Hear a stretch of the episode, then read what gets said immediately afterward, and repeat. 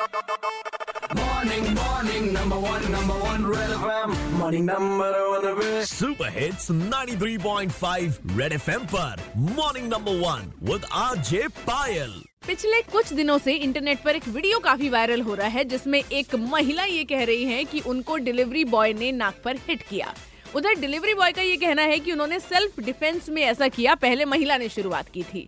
खैर, इसका अंजाम ये हुआ कि डिलीवरी बॉय की नौकरी चली गई, लेकिन इसका क्या फैसला होगा, क्या सच्चाई है, ये तो यू नो सबके सामने आ ही जाएगा। फिर भी ये जितने भी सर्विस प्रोवाइडर्स होते हैं चाहे डिलीवरी बॉय हो वेटर हो कहीं ना कहीं हमने देखा है कि इनके काम को बड़ा हल्के में सब लोग ले लेते हैं। सो इस पे क्या कहना है लखनऊ वालों का? सुनिए। मैंने देखा है। आ, मैं कैफ़े में गया हुआ था मतलब वहाँ पे खाने का भी सर्विस थी। हुआ क्या कि मतलब उसने थोड़ी सी शायद रोटियाँ ठंडी दे दी थी। उसके ऊपर वो खाना खाने आए थे। उन लोगों ने इतना इतना बढ़ के जैसे कि उन्होंने उसको खरीद ही लिया हो। जबकि वो बंदा कह रहा था कि सर मैं रोटियाँ चेंज करके ले आता हूँ। तो मतलब ऐसे भड़क रहे थे जैसे लगता है कि घर की जितनी भड़ास है सिर्फ़ वही उसी के ऊपर नहीं निकालना होता है। संवाद की जो जो कमी होती है एब्सेंस होती है उसकी वजह से कई बार फ्रिक्शन आ जाते हैं ऐसा मेरा मानना है। जो भी डिलीवरी बॉय होते हैं होता क्या है, उसमें सब मिक्स बैग हैं।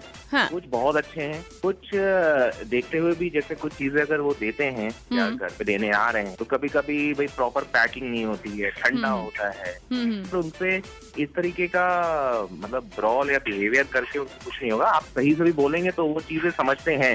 इस केस की सच्चाई क्या है ये तो देखिए, हमें नहीं पता, लेकिन अगर दोनों पक्ष सही तरीके से कम्युनिकेट करें और अपने दिमाग को थोड़ा सा शांत रह के बात करें तो मेरे ख्याल से बात बन जाएगी। और फिर भी बात अगर नहीं बन रही हो तो हमसे संपर्क कीजिए। हमारा नाम है पायल। रट लो, काम आएगा। Red F M morning number one RJ Payal के साथ, रोज सुबह सात से बारह Monday to Saturday only on Red FM जाते रहो।